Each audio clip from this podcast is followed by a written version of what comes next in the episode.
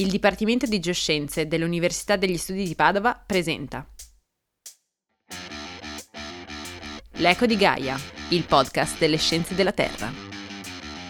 Perché l'Eco di Gaia porta la scienza nelle vostre orecchie.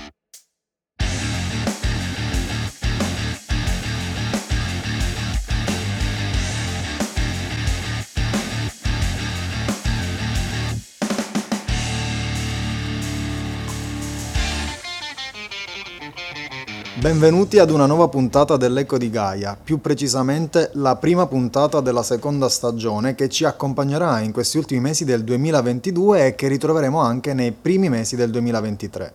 Lo scorso anno è nato questo podcast, quindi è nata l'Eco di Gaia. È un progetto che ha lo scopo di divulgare scienza, più precisamente geoscienza, e di farla arrivare a tutti nel modo più semplice possibile. Così eccoci a questa seconda stagione. Come lo scorso anno, accanto a me c'è Brandon Vanderbeek, anche lui ricercatore dell'Università di Padova. Ciao Brandon. Ciao Francesco e ciao a tutti. Uh, sì, ci sono anch'io e non solo io perché c'è un new entry nel team dell'Eco di Gaia. Si tratta di Giacomo Melchiori, uh, studente magistrale di geoscienze che ci aiuterà nella nostra missione divulgativa. Ciao Giacomo, benvenuto. Ciao ragazzi, chi si occupa di scienza sa che divulgare è una vera e propria missione. Hai detto bene e lo è ancora di più oggi, nell'epoca in cui tutto viene messo in dubbio e in discussione. Per cui è ancora più importante far conoscere, ed eccoci qua. Come prima puntata abbiamo deciso di occuparci di un argomento che conosciamo poco, ma che eh, ci sta molto, ma molto, ma molto vicino. Siamo nell'era dei viaggi spaziali. E delle esplorazioni spaziali. Eppure dell'interno della Terra conosciamo poco, se non pochissimo. Come è fatto? Che profondità raggiunge? Quando si è formato? E che forma ha la Terra? Cosa avviene al suo interno? Oggi cercheremo di rispondere a queste ed altre domande. Non ci resta che iniziare. Beh, io partirei dal nome del nostro pianeta. Terra. Cosa vuol dire? La parola deriva dal latino terra, che a sua volta deriva dal termine terso, ovvero parte secca, quindi senza acqua. Evidentemente questo termine era in origine attribuito solo alle terre emerse, in opposizione alla parte acquea. Infatti in passato ci si riferiva alla Terra anche con il termine orbe terraqueo, cerchio o mondo. Infine Gaia, il nome del nostro podcast, è uno dei nomi del nostro pianeta, il nome della dea primordiale della mitologia greca, origine della vita stessa. Appurata l'origine del nome, direi di tornare con i piedi per terra, appunto, e iniziare questo viaggio. E lo farei, se siete d'accordo, partendo dalla superficie e dalla, dalla forma che ha il nostro pianeta. Tante volte sentiamo dire che la Terra è sferica, eppure questa è soltanto un'approssimazione. La forma geometrica che più si avvicina a quella della Terra è l'ellissoide e non la sfera, con il suo caratteristico rigonfiamento all'equatore e schiacciamento ai poli. Sì, ma per essere ancora più precisi, il solido che più di tutti rappresenta la forma del nostro pianeta è il geoide una forma irregolare che tiene conto delle eterogeneità gravitazionali causate dalla distribuzione, appunto irregolare, di ammassi più o meno densi di roccia. Ma la superficie, o meglio la crosta terrestre, rappresenta soltanto una piccolissima parte del volume del pianeta. Immaginiamola come una pellicola che riveste una sfera dal raggio di ben 6.371 km, che è circa la stessa distanza che separa New York da Milano, più o meno. La superficie è visibile ed è quindi la porzione di terra che conosciamo meglio. La vediamo e la possiamo toccare. I geologi quindi campionano e analizzano le rocce che compongono la crosta. Ma cosa sappiamo degli strati più interni? È un classico definire la Terra come una matriosca di gusci sferici con diametro via via più piccoli incastrati uno dentro l'altro fino ad arrivare al nucleo. Ognuno di questi gusci ha diverse caratteristiche chimiche e fisiche, quindi diversa composizione e per esempio diversa risposta elastica.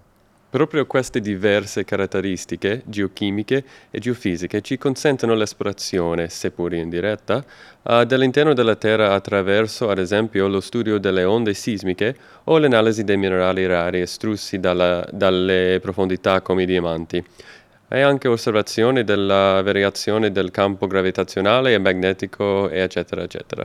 E non dimenticare lo studio delle meteoriti. Sì, perché seppur provenienti da altri corpi celesti, le meteoriti ci dicono tanto dell'interno della Terra. Per capire il nesso dobbiamo fare un lungo passo indietro, di quasi 4.5 miliardi di anni. Torniamo infatti all'origine del Sistema Solare, quando la Terra, così come gli altri pianeti del nostro Sistema Solare, si formano da resti polverosi e rocciosi che vagano attorno al Sole. Una prototerra, una Terra senza atmosfera, calda, fusa e inabitabile.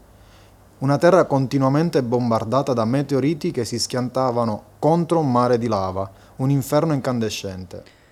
Era questo l'aspetto di una Terra primordiale, che piano piano però ha iniziato a raffreddarsi, a prendere forma. I minerali pesanti hanno iniziato a precipitare verso il centro, formando il nucleo terrestre, mentre i più leggeri, come i silicati di alluminio, sono rimasti a comporre la superficie. È un po' quello che accade in un semplicissimo esperimento casalingo. Un secchio con dell'acqua, dell'olio meno denso sale in superficie, men- mentre della sabbia più pesante e densa va giù fino al fondo del contenitore, formando una vera e propria stratificazione. Dal basso verso l'alto avremo sabbia, acqua, olio. Quindi nel caso della Terra avremo il nucleo denso pesante composto da ferro e nickel, uh, il mantello e infine la crosta leggera e possiamo dire galleggiante. Quindi, ricapitolando, abbiamo un pianeta sferico. È più o meno sferico. Sì, con una crosta relativamente leggera composta per lo più da silicati di alluminio, poco densa che è quello che vediamo ad occhio nudo tutti i giorni, con catene montuose, vulcani, pianure, valli fluviali e tutto ciò che la natura ci regala.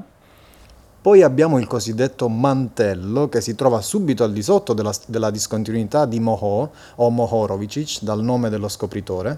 Più denso della crosta, più caldo e composto da silicati di magnesio e ferro, come per esempio l'olivina e il pirosseno mentre giù giù nelle profondità inesplorate troviamo il nucleo, che è a sua volta diviso in nucleo esterno fuso e nucleo interno solido.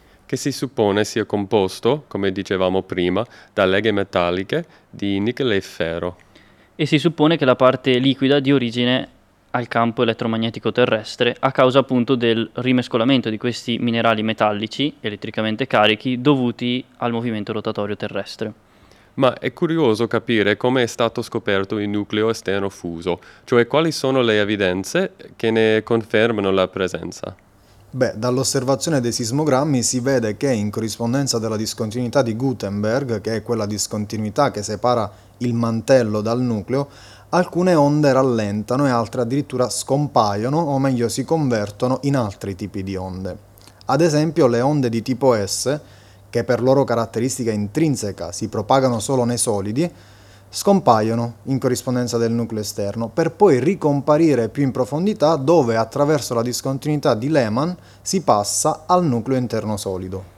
Esiste in realtà un'altra suddivisione che si affianca a quella classica di crosta, mantello e nucleo, ed è quella che tiene conto del comportamento elastico, quindi della risposta sismica delle rocce. È possibile distinguere la litosfera, la stenosfera e il nucleo. La prima è più superficiale, rigida e leggera, mentre la seconda, la stenosfera, è debole, con un comportamento più plastico, al cui interno avvengono i moti convettivi che poi sono il motore della tettonica delle placche. E infine c'è il nucleo che abbiamo ampiamente descritto prima. È comunque importante dire che quello che si conosce degli strati sotto la superficie terrestre lo si conosce per via indiretta non esiste eh, alcuna perforazione che consenta campionamenti ad esempio del mantello. In questa esplorazione, lo dicevamo anche prima, ci aiutano fra tutte le onde sismiche, portatrici di tantissime informazioni preziose. È un po' quello che in medicina si fa con, con le ecografie. Si usano le onde sonore per conoscere qualcosa che sta sotto la nostra pelle, trasformando tali onde in immagini del nostro corpo. Credo sia curioso e anche un po' paradossale che passiamo così tanto tempo a chiederci cosa c'è sulla nostra testa, quindi nel resto dell'universo, e poi sappiamo così poco di ciò che abbiamo sotto i piedi.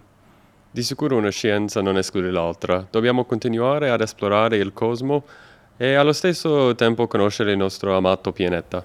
Bisogna sempre investire nella ricerca scientifica perché il progresso non è soltanto un nuovo modello di smartphone o un robot che ci pulisce casa. Che comunque fa comodo. Assolutamente. Ma è anche voglia di conoscere, cioè di dare una risposta a quelle domande che oggi rimangono ancora aperte. Di recente ci ha lasciato un grande divulgatore, eh, lasciatemi dire il più grande in Italia sicuramente, ed era Piero Angela. Ci ha lasciato chiedendoci espressamente di fare la nostra parte. Ovvero di contribuire costruttivamente al fine di migliorare la nostra società divulgando scienza. Conoscere ci rende liberi, ci rende popoli liberi. Nell'era dei negazionisti, complottisti, la scienza è la luce in fondo al tunnel che dobbiamo tenere acceso. Comunque oggi abbiamo imparato qualcosina in più sul nostro pianeta. E se volete approfondire questo argomento vi ricordiamo che nel secondo episodio della prima stagione dell'Eco di Gaia abbiamo parlato di diamanti come mezzo per studiare proprio l'interno della Terra, mentre nell'episodio 4 abbiamo parlato di tettonica delle placche. Nelle prossime puntate affronteremo tematiche che invece spaziano dall'ecologia alla geologia planetaria. Ma per oggi siamo giunti alla fine di questo primo episodio della seconda stagione dell'Eco di Gaia. Speriamo vi sia piaciuto. Ringraziamo ancora una volta Giacomo per essersi unito alla famiglia dell'Eco di Gaia e vi diamo appuntamento alla prossima puntata. Ciao a tutti. Ciao, ciao a tutti. Ciao. L'Eco di Gaia è presentato da Brandon Vanderbeek e Francesco Rappisi. Alla regia e montaggio Leonardo Pasqualetto. Alla comunicazione Rosalia Lobue. Non dimenticate di seguire i nostri canali social Instagram e Facebook alla prossima puntata!